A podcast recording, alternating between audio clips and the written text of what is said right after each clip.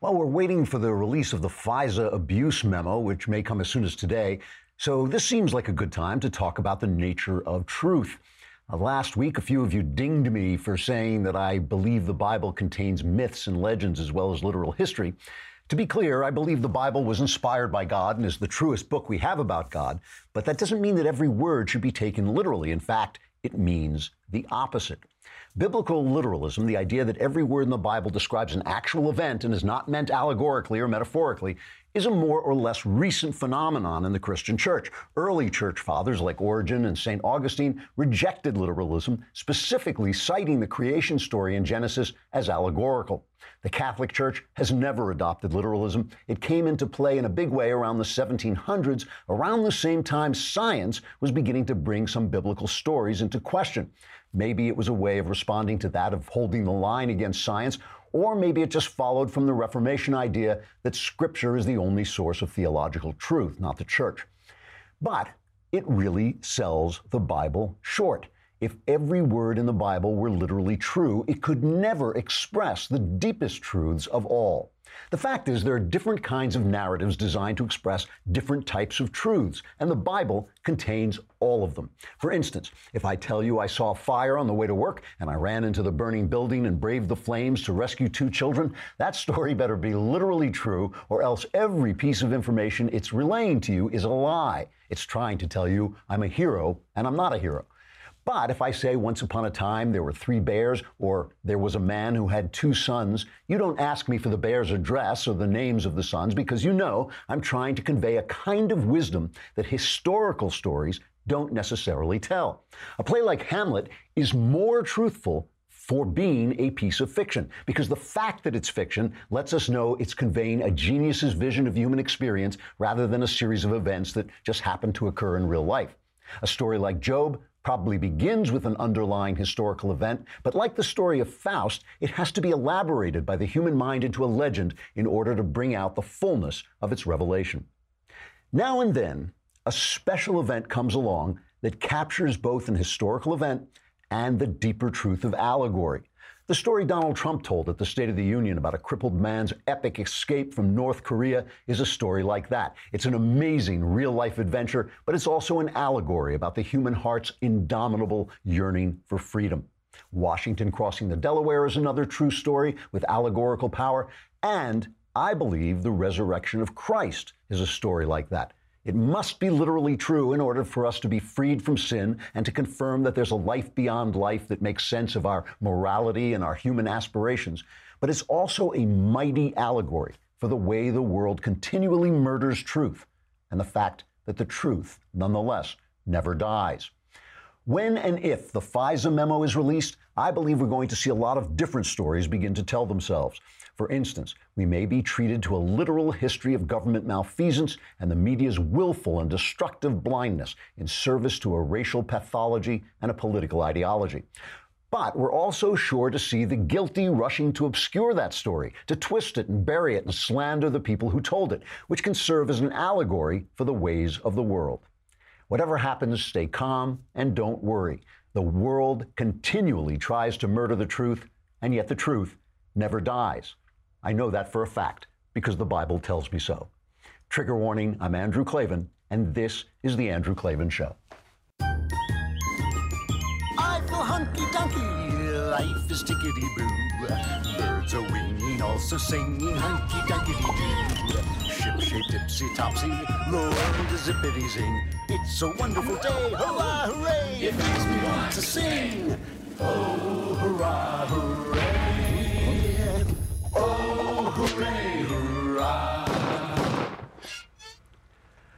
All right, we have Andy Weir, the author of The Martian, coming on uh, later on in the show, and we'll stay on so you can watch it even off, if you're on Facebook and YouTube and haven't subscribed, just to make you feel shame, just to so say, I should have, now that they're being so nice to me, I actually should have subscribed. As part of our an- Cultural Andrews Week, uh, we had uh, Andrew Hyatt, uh, who has directed the new movie Paul. Um, uh, this Apostle. Apostle. of Christ. Thank you. I keep forgetting the name of his picture. Paul Apostle of Christ, which looks terrific. Uh, I haven't seen it.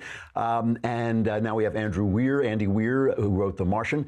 And to keep that week going, when the Klavanless weekend folds in upon you, please check out Another Kingdom, my own fictional podcast performed by Michael Knowles. It is still up there on iTunes, anywhere that you get podcasts. You can listen, you can binge listen to the whole, uh, the entire 13 episodes. And uh, I wish you would. The more numbers we get, the more good reviews we get, the better, the more likely it is that we'll be able to sell it elsewhere. We do have some some interest in Hollywood, but we'll see how, where that goes. Anyway.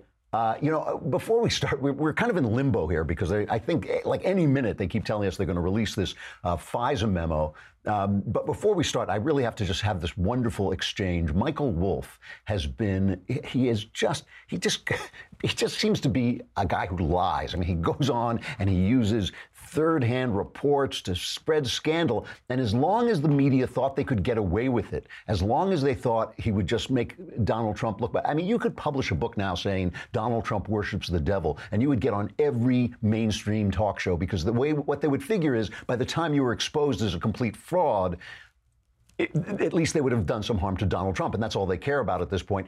Wolff, however, has been so sleazy that he tried to implicate Nikki Wolf, uh, the ambassador to the UN, in an affair Nikki Haley, sorry, Nikki Haley, in, uh, as the ambassador to the UN in an affair with Trump. It obviously didn't happen. She denied it completely. So, so Mika, they have her on Morning Joe, and, he, and he's so he drips sleaze this guy. I mean, just looking at him, you can tell who he is. And Mika throws him off, but the way she throws him off is almost funnier than what he's doing. I found it puzzling that she would deny something she was not accused of. Wait a minute. Can I just step in here? Let's let's put this next question. Uh, the entire credibility of your book, which was written really quickly. Excuse you, me. Your book. Yes. Uh, let's let's let's put it on this next question. Hmm. Do you regret inferring anything about Nikki Haley? I, I, I didn't infer anything about Nikki Haley. What I inferred was that the president is. Um, um, is that many of the people around the president believe he is still involved with various women. No, but you said she spent a lot of time in private time with. I, I got it. That's, got it. that's I, I totally, totally. Uh, I mean, that's exactly what people report. And now, and specifically, that was about her bid to become the Secretary of State. So everywhere in the White House, okay. they were suddenly in a in, a, in, in, in quite a panic that this was actually happening, Michael, which is why they pushed Pompeo she out. has embraced it. Um, I, I'm going to go as far as to say that you might be having a fun time playing a little game, dancing around this, but you're slurring a woman. It's disgraceful. It's and and um, Mika again she has been accused of nothing. She has decided to deny what she has not been accused of. Right. Certainly, I didn't accuse her of this. Mm-hmm. Wait, are you, are you I, suggesting I, you that are you suggesting the language is not uh, ambiguous in any way in the, the, things that you've said and the way you've, Come on. stated it? Are, are, you kidding? You're on the set of Morning Joe. We don't BS here. well, I, what's read me the language. Tell, Are tell, you kidding me? Oh, I, am not reading well, you we anything. play the Bill Maher. If you don't get it, if you don't get yeah, what we're talking the, about, I, am sorry. This is, this is this awkward. Is, You're here on the set with us, but we're done. we're the Morning Joe. We don't BS here. It, when you get thrown off Morning Joe for BSing, you have hit rock bottom. You know, I thought what Mika should have said is, "We're on Morning Joe. We don't BS here." Oh wait, the opposite of that. Sorry. Go keep talking, Michael. You know, I mean, how could you have ever had this guy on to begin with? At what point? At what point does it just get so ugly? Does a guy just get so sleazy and ugly that you say even getting at Donald Trump isn't worth the price I'm going to pay by having this guy, guy on? But you know, when you were watching this thing with this FISA memo, as we're waiting for it to be released, the the FBI and the Democrats and the press, the people who are supposed to be dedicated to speaking truth to power, to bringing us information, have gone into this full court press to keep these these whatever is in the memo to keep it silent. The Federal Bureau of Investigation sent a rebuke to the president and his fellow Republicans in Congress, uh, telling them this is, quote, the FBI was provided a limited opportunity to review this memo the day before the committee voted to release it. As expressed during our initial review, we have grave concerns about material omissions of fact that fundamentally impact the memo's accuracy. So you're putting out a memo that basically makes the FBI, I mean, Devin Nunes has now said this, it makes the FBI look good, look bad for its abuse of FISA warrants, the things that are supposed to be allow you to spy on Americans when they're doing something uh, internationally wrong, when they're involved with international uh, wrongdoing. They say they have, we have grave concerns about the fact you're about to issue a memo that makes us look bad. Hey, guess what? You're supposed to have. I have grave concerns about you guys. I thought what the FBI should have done is they just should have sent a guy around to Nunes' apartment and say, nice government you got here. I wouldn't like to see anything happen to it. You know, we're going to make you an offer you can't refuse. You know, and then you go to Christopher Wray, and he's like, "If you had come to me, Devin, these, your enemies would be suffering this very day." You know, it's like the FBI. It's like something, something out of transcendental philosophy. You turn into what you're looking at all the time. And now, by the way, they're saying there are omissions, but they're not saying the thing isn't true. They're saying there are omissions that make that may make it unclear what's going on. Now, Adam Schiff, our favorite, my favorite congressman, because, you know, Adam Schiff, I don't know, you probably don't remember Lil Abner. Lil Abner was a parody cartoon where, remember, they had the, they made it into a musical and the country's in the very best of hands. It's just how sleazy government is. Adam Schiff could have stepped out of a Lil Abner panel. He accuses Devin Nunes of sending a different version of the memo uh, he says that uh, his staff discovered Wednesday evening that the memo sent to the White House was materially different than the one that the committee voted to release. And now Adam Schiff is demanding that they bring the memo back because it's not the same memo. Byron York, who has been doing an absolutely great job of covering this story, uh, he says he just talked uh, he put out a tweet says I've just talked with a House intel source. He said the total changes to the memo were a an unknown m- number of grammatical and clarifying fixes, b one change requested by the FBI due to sources and methods concerns, and c one two-word change requested by Democrats for accuracy. Uh, so, like, so Philip Mudd goes on just talk about tossing mud. Philip Mudd is on goes on CNN and he just uses every possible. Uh, you know, oh, the Daily, this is another one. The Daily Beast I'm sorry, the Daily Beast uh, ran a story saying Devin Nunes collaborated with the White House about the memo, and then a transcript of the meeting of the Intelligence Committee was released in which Nunes was asked about this, and he said, no, that didn't happen. So f- first you have Jim Himes, a Democratic congressman. He goes on and he just he just throws everything, every narrative about the memo out there. This is Jim Himes. Most of the allegations in the memo are simply not true. Um, and, uh, you know, we heard not just from the FBI, but from the Department of Justice that the release of this memo would be uh, extremely reckless. Um, and then, of course, the FBI reviewed it uh, on Sunday night and, and issued the statement that they did. And then, as you probably saw late last night, Adam Schiff and his staff discovered that Devin Nunes and his staff had actually altered the memo before they sent it to the White House, which is a very clear violation of House rules because, of course, we voted on one set of, uh, of, of uh, allegations. Democrats voted against releasing it, and then they altered the language to send it to the White House. So what is happening here is uh, not in any way, shape, or form unclear. You have a political attempt uh, drawing on falsehoods, and the victim in this case will be the American people's, or at least a portion of the American people's confidence in the Federal Bureau of Investigation and in the Department of Justice. And that's a terrible terrible cost to pay for a uh, ugly political maneuver designed to protect the president from Bob Mueller's investigation. so it's like, it's reckless. There are omissions. It's not true, and they're not true omissions. And they changed it, and the dog ate my homework. And I, you know, my mom said I was okay to listen on the phone. You know, it's like, what are they talking about? They're just anything to keep, you know some of the Republicans have been talking with so, so much hyperbole about this memo that I, I've been thinking to myself, you know, don't oversell it, undersell it, and then let it really come out and blow people away. But the way they're reacting to it, the, the, way these guys are reacting to it, really makes you feel like something bad is in this. And, and it is bad. I mean, just to remind you, FISA is this court that it was specifically set up after Nixon listened to domestic uh, people for political reasons. After Nixon bugged the phones, tapped the phones of people for political reasons in America, they set up this FISA court to make sure that wouldn't happen again it seems it's possible it has been happening again and happening to a guy who was actually running for president at the time. I mean, if you heard about this happening in Venezuela or Guatemala or some like tin pot dictatorship, you'd say, yeah, that's what they do. Ain't supposed to happen here. And then, I, as I said, the Daily Beast ran the story that Nunes uh, collaborated with the White House, and then it turned out that that story was completely ridiculous. So Philip Mudd on CNN goes on and he says, well, he may not have collaborated, but he did. Listen to this.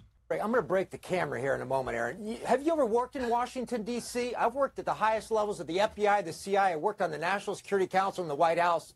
In the midst of the highest profile investigation of political corruption we've seen since the 1970s, in the midst of a precedent of cooperation uh, between the Congress, including Devin Nunes and the White House, do you think it was a secret that congressional officials were preparing a memo of this import and nobody knew at the White House? You got to be kidding me. I'm going to tell you the moon's made of green cheese. I'm not saying there was cooperation. I'm not saying there was collusion. I'm saying in that small town of Washington, D.C., that to suggest that nobody at the White House knew that congressional staffers were discussing a memo of this import is that's ridiculous. It's not about whether Devin Nunes coordinated. It's whether somebody knew over a cup of coffee and talked about it. And to tell me they didn't is just stupid. so they didn't, but they did, but they didn't, but they did. So, you know, you know, this really does. I started out talking about the Bible for a reason. One of the things that has always um, fascinated me in the story of Christ's uh, crucifixion. His, it's, a, it's, essentially a judicial murder. He was murdered by the state, uh, you know, f- for reasons of political expediency, and murdered by religious people. I, I, I, say this many times, and people get get annoyed. Maybe I'm not sure they actually understand what I'm saying. That there are no villains in the story as we think of villains. There's nobody who is rubbing his hands together and saying, "I want to kill this guy simply because I like killing." Each person is simply fighting his corner, is doing what he thinks is exactly right to do for the people he represents and the institution he represents. So Pilate, you know, is doing what he thinks he needs to do to keep the peace.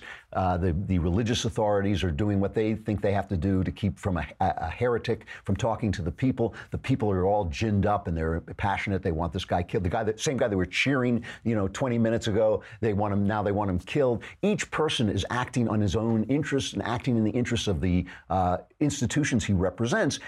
The world is built to suppress the truth. The world is like a machine that is built to murder the truth. Nobody has to do anything special for the truth to be destroyed. All these people, I mean, here's this guy, Mudd, screaming and yelling about uh, he's theoretically a journalist. I've never met a real journalist who wanted to keep a document secret. I have met journalists who, after torturing themselves, said, you know what?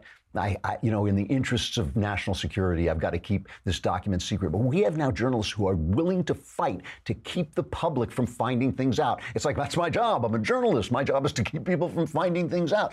This is just the way, this is what the Bible teaches us, is this is just the way of the world. That is the, what the world does. You know, I, yesterday I talked about uh, the fact that I thought Trump's State of the Union message was so brilliantly constructed to set the Democrats up in the immigration uh, debate to set them up to show how intransigent they are, how unwilling to compromise they are, how unwilling they are to support America. Uh, you know, Luis Gutierrez was running for his life when they were chanting USA, and they were all sitting on their hands talking about the flag and the national anthem. And then, and then he pulls out the immigration deal, which to any fair person is a pretty good compromise. It's going to get him in trouble with Ann Coulter and all the people who want the borders completely sealed off but he made them look, you know, Thomas Edsall, who's a leftist uh, uh, journalist who was writing in the New York Times, which used to be a newspaper, and Edsall said he has got the Democrats exactly where he wants them. He wrote this piece that said, "President." See, everybody says everything that I say, but it just takes time. You know, first they say, first they say that's not true, and then they say it. Uh, President Trump's immigration proposal has put Democrats in a bind. They know it, and he knows it. Trump's immigration framework, first outlined on January 25th, represents an unusually sophisticated strategy. He proposes to more than double the number of Dreamers granted a path to citizenship significant concession to Democrats. In return, he seeks approval of a set of policies strongly opposed by the left each of which is designed to stem what Trump sees as a threatening increase in the non-white population of the United States. That's what Trump is worried about, the non-white. He doesn't, he doesn't want in, an increase in that. It's ridiculous. I mean, it's ridiculous. But, he, but at least he's honest about this. He says for a Democratic Party whose electoral strength depends on Hispanic support, preventing the deportation of the Dreamers and providing them with legal status has become a matter of political necessity. So at least he admits that. For the rest, it's all the, the world suppressing the truth. Racism, racism, racism. And my favorite, Nancy Pelosi saying that Donald Trump is fear mongering. I love this. So it was, um, uh, I would say, confusing. It was worse than that. It was dangerous what he said last night. And it has instilled fear, as I say over and over. What he is doing brings tears to the eyes of the Statue of Liberty and instills fear in the hearts of people who are concerned. Because Nancy Pelosi would never, ever fearmonger. Let's. Uh, we have a little montage for this. Because it's a monster, a Frankenstein, and anybody familiar with Frankenstein knows that it was a creation, a monster that was created. Do you know the ending of the Mary Shelley's uh, story? The monster comes back to destroy.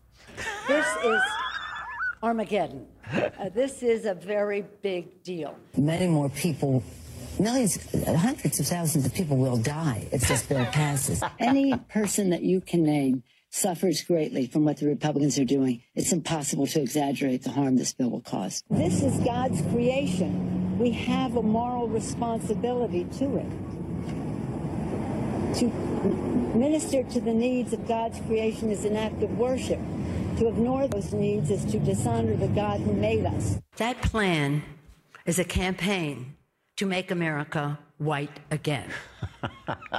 it's like, but again, Nancy Pelosi is simply doing what the world does. Don't move, don't change, just let the world, because, because if you sit still by pure inertia, you will be enslaved. If you sit still, the world is built for lies and slavery. That is what is built to do. What it is the, what the human machine naturally does. It is only direct action that stops it. I mean, this is what Ronald Reagan he said. He said freedom is only one generation, always only one generation away from extinction. It takes it takes force. It takes a, human beings to stand up and insist on the truth. The great comfortable machinery of the world moves toward lies and slavery all the time. It does. This is, this is the story the Bible teaches us. This is the story of the crucifixion. This is the story of, of what it takes. And yet, and yet, and yet, the truth never dies and freedom never dies and the dream of freedom never dies. It simply keeps takes effort and sacrifice and will to keep it alive. And that's why we're here. That's why we keep talking. All right, let us go to our interview with Andy Weir.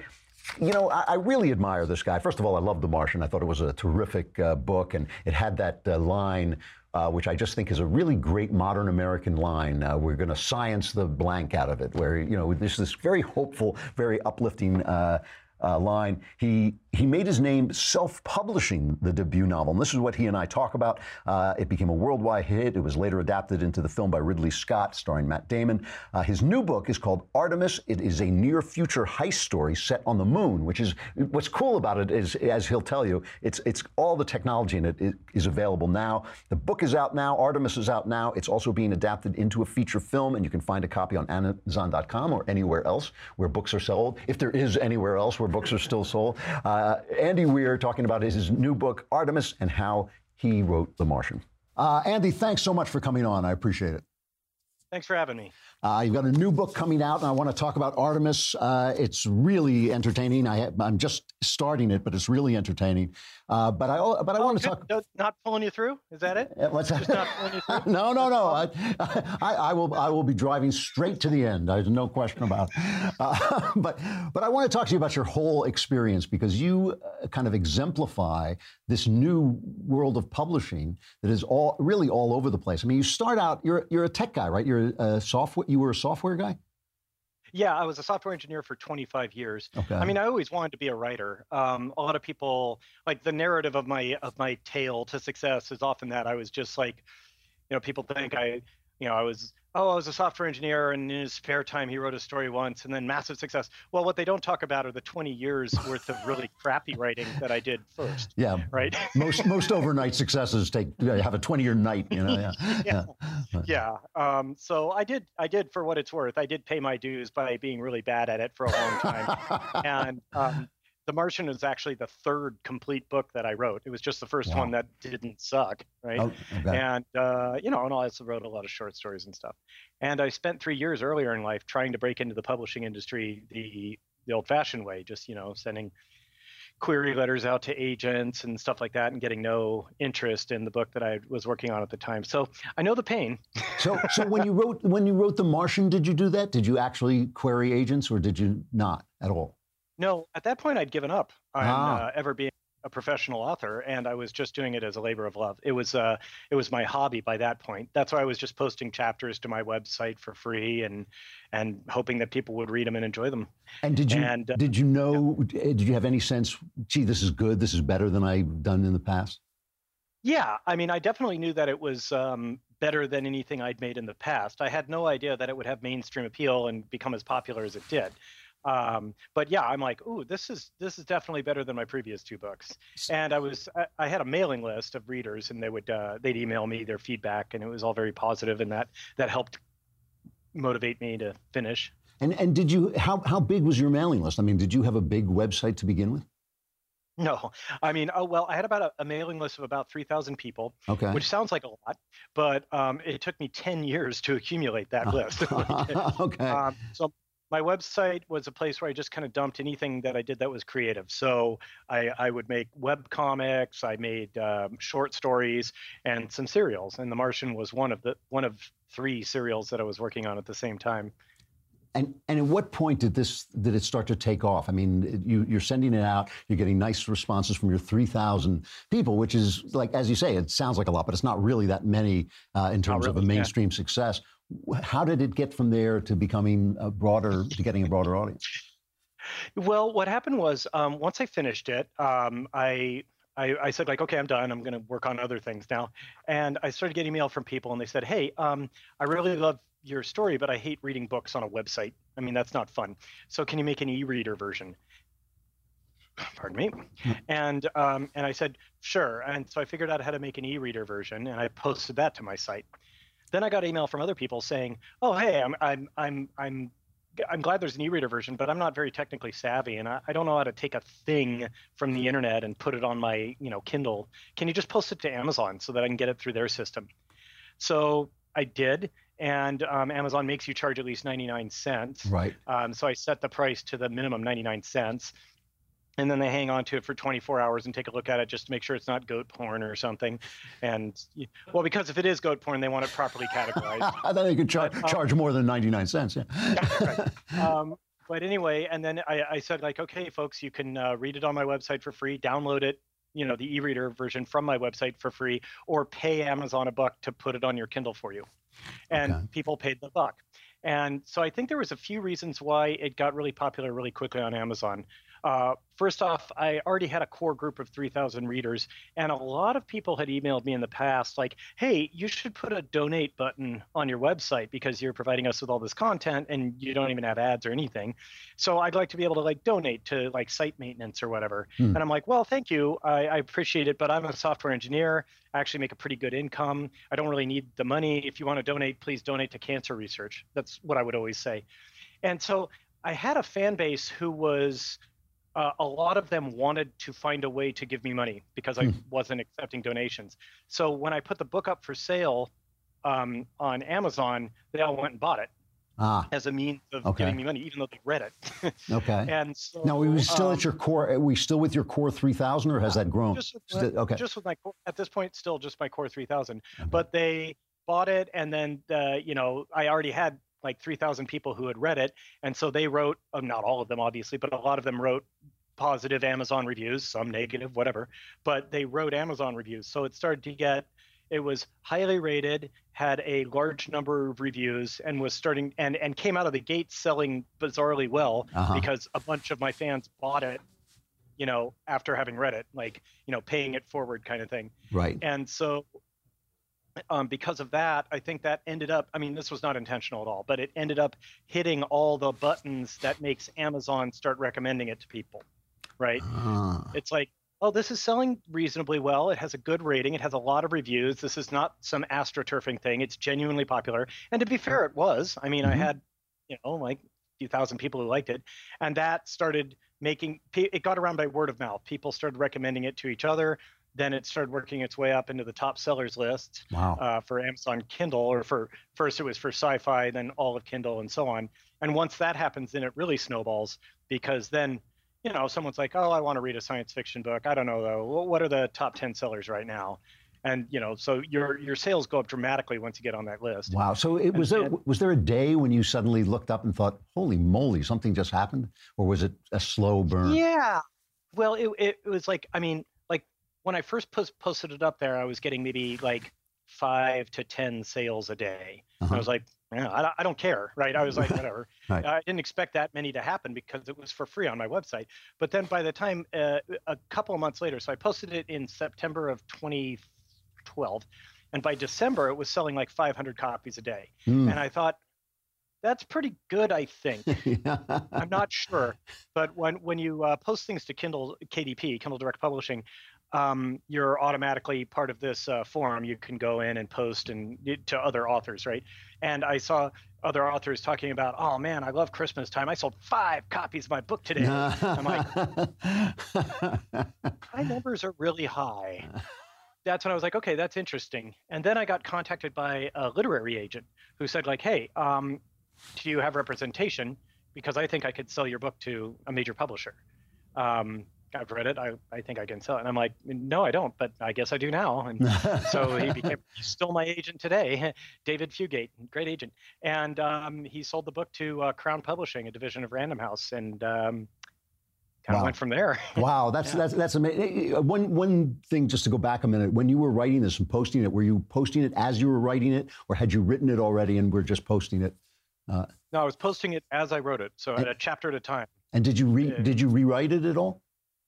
Yeah, of course. I, I mean, well, first off, there's always editing, yeah. and um, every time I wrote a chapter, I would go through multiple editing passes before I posted it. And then I also had a general warning on my website to readers saying, like, hey, I mean, this is a serial, but the earlier uh, chapters are not set in stone. I reserve no. the right to change them because what's happening is you're watching me write a book, and if uh-huh. I need to go back and change stuff, I will. Okay. And so there were times when that happened where um, somebody emailed and said like, "Oh, hey, I just started reading The Martian. Now I see you're up on chapter seven, but back in chapter three, you have this error in chemistry, mm. right?" And I and it was a significant mistake, and I had to go change some of the plot structure around it to fix that problem and get it back onto the main plot line. So I had to go back and make changes to like chapter three, and and like that. And so I told I told my readers I just sent out a thing. You know, I would send out an email whenever I posted a new chapter, and I sent out a, an email and said like, "Hey everybody, I made changes to chapter three. Um, you can either go read the chapter or you can read a little paragraph I put below that details what changed. Uh-huh, and uh-huh. then then you'll be back up to date. You can Got do it, it the, the, long way or this way. So so but now you've for the most part. Yeah it was it was not intended to be a serial experience. It's not like reading Sherlock Holmes in the Strand, right? It's like they're not set in stone just because I've already posted them. It was the experience of watching you write the book. So so now you sell you sell the book. Obviously, it's sold to the movies. How how is your experience with the publisher and with the movie people? How how did it? I mean, obviously you're thrilled. It's fantastic. But, yeah, I mean, it was great. It couldn't, yeah. it couldn't have gone better. And along every step of the way, everybody told me it never goes this well. Oh. Don't get used to this. you know, and, and so yeah. you know, like you know, The Martian, like um, the editors at, at the editor uh, Julian Pavia at Crown Publishing in New York, uh, you know, an imprint of Random House.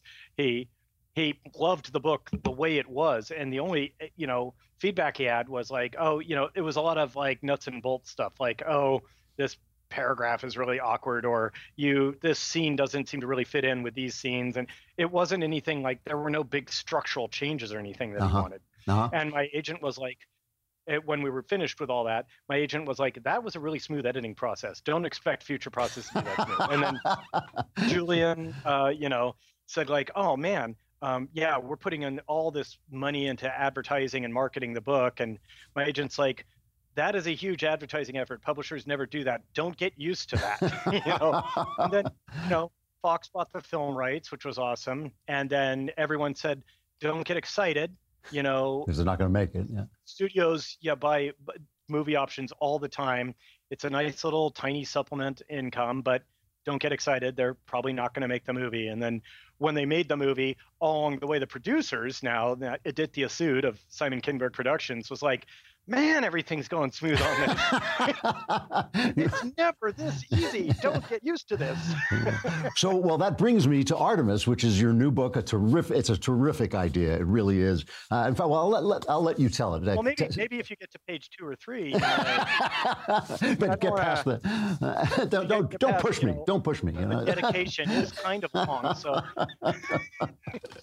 so I will no, let I you. If, crap. I know that. I know. I, I know exactly what it's like in the industry where you just, you know, it's like, well, here's 10,000 books everyone assumes you've read. I know, I know. You, I get books all get the time. Too. But actually, I but actually, I, I mean, I, I, love The Martian, and I'm I'm really enjoying this. I'm just I'm just a dyslexic, slow reader, so it's, it's going to take me a while. I just I, I just I just like growing shade.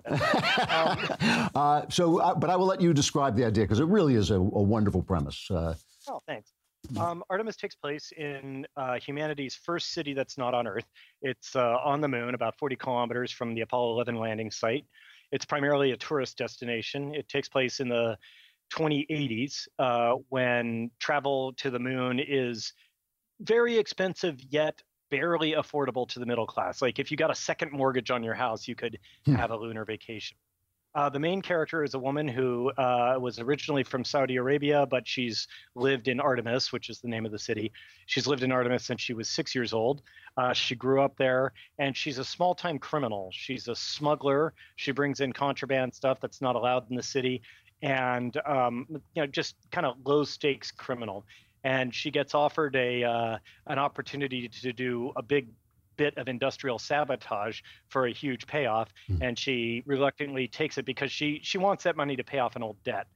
And uh, of course, everything goes fine. There are no complications, and the book ends nice and No, it's just the standard heist. Uh, I mean, story archetype. It it's a, it's a wonder. It's a wonderful. It's a crime novel, but it's set on the moon, which is really uh, it really is different and very. I mean, it's not it's not that far away, is it? I mean, it's it's pretty realistic that's the goal. All the technology in it is is real tech.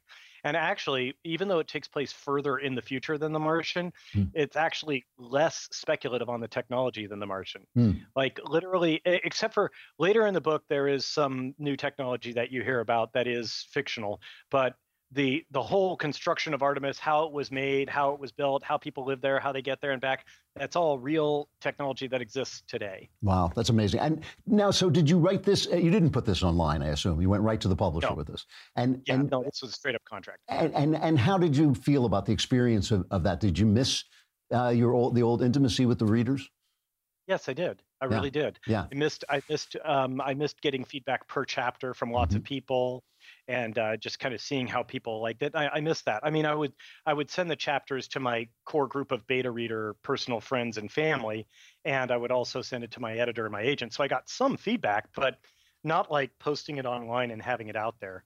Yeah, yeah, it's it's yeah, it's fascinating because because it, it's all it's all changing, and I mean, you I, I, think guys like you, you know, so many people want to be writers. I hear from them all the time, and I think when you do something like this, it just means people think like, oh, well, you know, it's not just a brick wall that I can't get through. There actually is a way to right. to communicate. Yeah.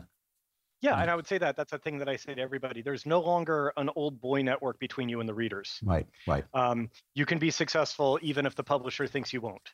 and what's even, no, seriously. Yeah. I mean, publishers are, you know, publishing companies. They're not there for your benefit. They are businesses. They want to make money. So um, new authors are a risk to them. They don't know for sure whether or not their books are going to sell. So what's really cool is self-publishing can be an avenue into traditional publishing. I definitely recommend traditional publishing. Um, I would not like, you know, I now have my choice of doing either way, right? And I definitely prefer traditional publishing because, um, yeah, I would make more money per sale if I self-published, but uh, traditional publishers have a marketing and publicity engine that uh, just one person by themselves could never hope to match. That, so they're just they're really good at what they do. They know how to sell books and they know how to get the books into the hands of reviewers who write for prestigious papers and and and websites and they know how to get they know how to get people talking about the book. Yep. they get you booked on radio shows they do all that stuff. So you can't beat that. Um, but if you can't break in yet then you can self-publish. And if your story's good it will people will recommend it to each other and give it high ratings and whatnot. And then if you get good sales you can go back to the publisher and you can say look these are my sales. It, it already works. It so already now works. I'm no longer making a creative case for my book. I'm making a business case for my book. Yeah. I'm telling you why you will make money because this is how well it's selling right now. Right. And I'm- so you can you can yeah you can get in that way. I hate to cut you off, but I'm, I'm out of time. Uh, Andy Weir, the author of The Martian and now of Artemis. Uh, great story. Really interesting to hear about this. And, uh, and I wish you the best of luck with the book. You're a uh, terrific, really entertaining writer. I like it. Um, Thank you very th- much. Thanks a lot, Andy. I appreciate you coming on. All right, Andy Weir, author of Artemis and The Martian. Uh, re- I really found that so interesting the way he he came up that way. It's just a you know, especially because he had given up. You know, I'm sure every writer in America, everyone who wants to be a writer in America, must love that story. And you got to eat. You got to eat. That's the thing. And why? Why would you just go into the refrigerator and just grab stuff and stuff it in your face? Oh, I know why. Because you're the kind of person who listens to this show. But, if you want to do better, you, you should try Blue Apron. I've been, you know, I have used Blue Apron, and what I love about now, look, I can't cook. I'm not even allowed. uh, You know, there, I, there was actually a federal court order keeping me out of the kitchen because I hurt myself and others. But but it is nice to sit around and talk to my wife while she cooks. And when they what they do with Blue Apron it's the leading meal kit delivery service in the US. And what that means is they deliver to your door all the uh, ingredients of a wonderful meal already measured out and with a big instruction card. It takes about 30, 45 minutes to cook it. And what you get is a home cooked meal that tastes like a restaurant meal. So it's convenient. You can choose, they change the menu all the time. You can pick out what you want and they'll send you different stuff. Uh, you can go on their website and look at it. It all looks so great. Uh, it's flexible. You can do it whenever you want to do it, but you're getting this restaurant level meal. Some of the stuff they have, let me, I will read this to you. I could show you pictures. The picture, I can't even look at these pictures. They're so, they look so good. Strip steak and potatoes with spicy maple collard greens. Soy glazed Korean, Korean rice cakes with broccoli and soft boiled eggs. Not like, I mean, this, the kind of thing you usually cook at home. But when you cook this stuff at home, you get this meal and you sit down. It, it, it really is just like eating in a restaurant. And and Blue Apron is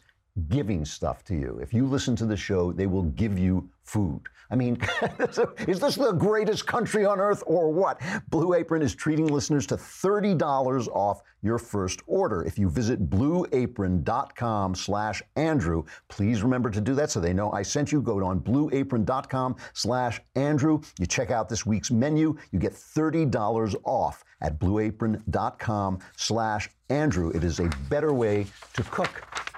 Uh, Blue Apron. All right, stuff I like. Now, you know, I, I, th- I had I had a lot of things I'm going to do. I'm going to do one movie.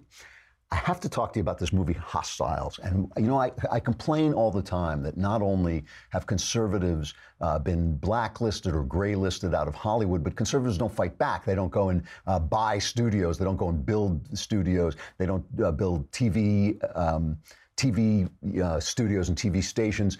But also importantly, they do not have an infrastructure for supporting artists. They don't have people to write reviews, to give awards, to talk about, you know, to have cultural shows. I mean, if you listen to NPR, you can listen to one liberal after another talk about art. And, and I, who love art, will listen to NPR to listen to these liberals talk about art because they're the only guys doing it, because conservatives don't do it and we don't do it enough.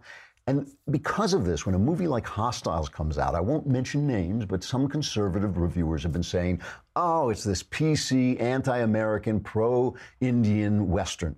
Not true. Not true. Hostiles, I think, is one of the best westerns I've seen since Unforgiven, which was probably the best western ever. I mean, one of the best. That's Clint Eastwood's film. One of the best westerns ever.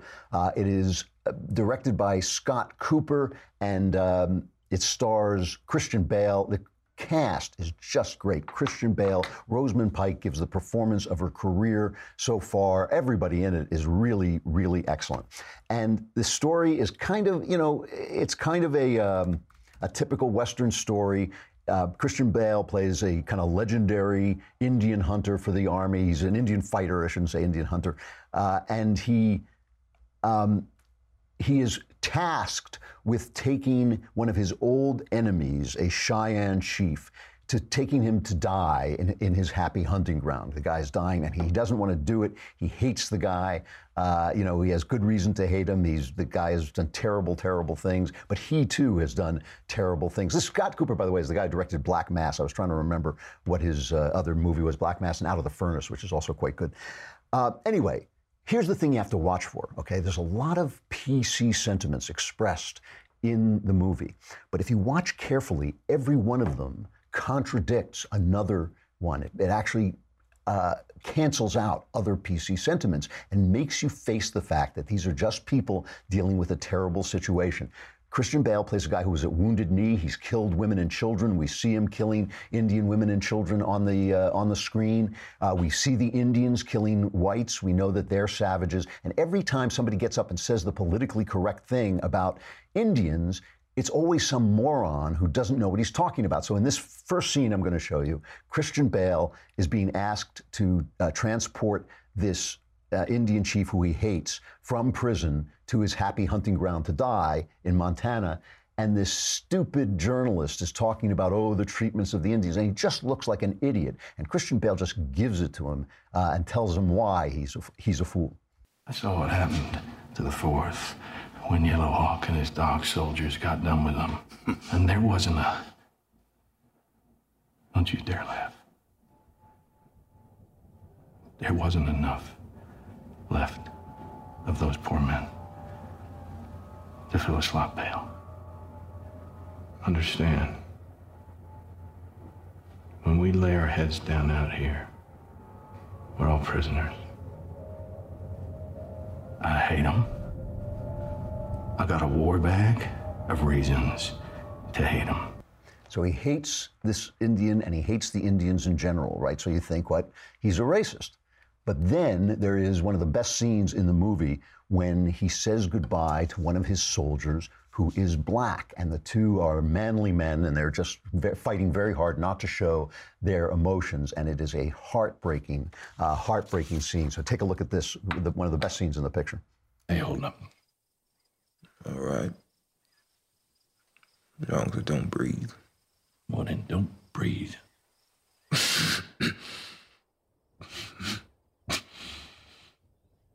don't feel right not helping you finish what was started.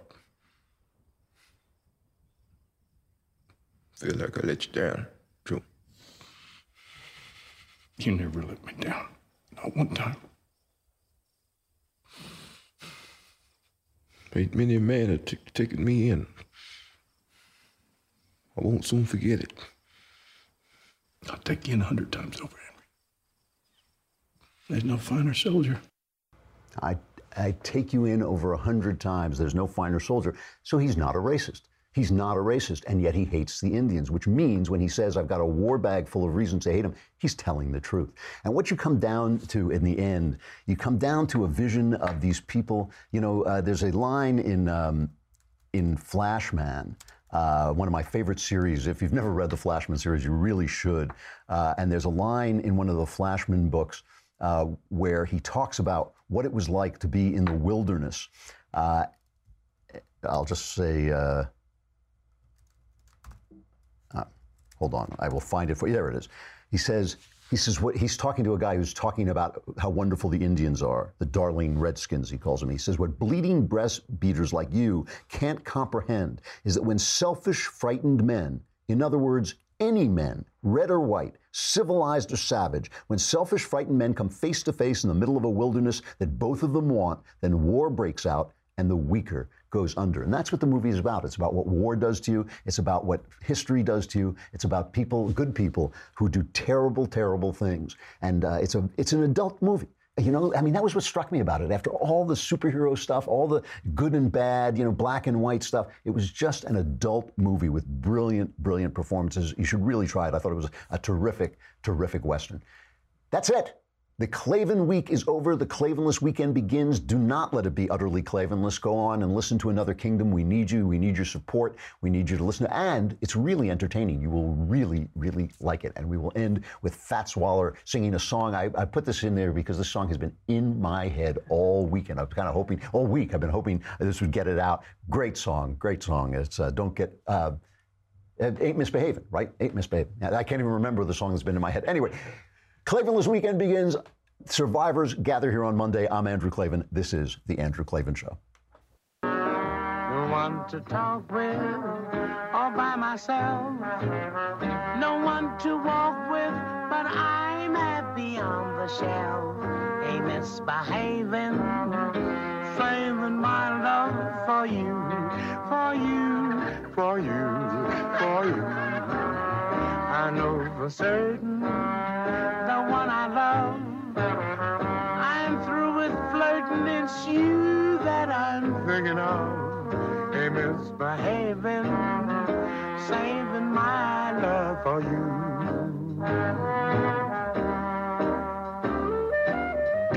Like Jack Horner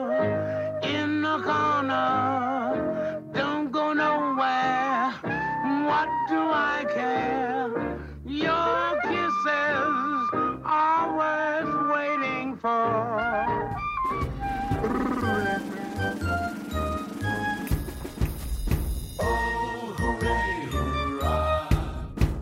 The Andrew Klavan Show is produced by Robert Sterling. Executive producer, Jeremy Boring. Senior producer, Jonathan Hay. Our supervising producer is Mathis Glover. Technical producer, Austin Stevens. Edited by Alex Zingaro. Audio is mixed by Mike Coromina. Hair and makeup is by Jesua Alvera, and their animations are by Cynthia Angulo and Jacob Jackson. The Andrew Klavan Show is a Daily Wire forward publishing production, copyright Forward Publishing 2018.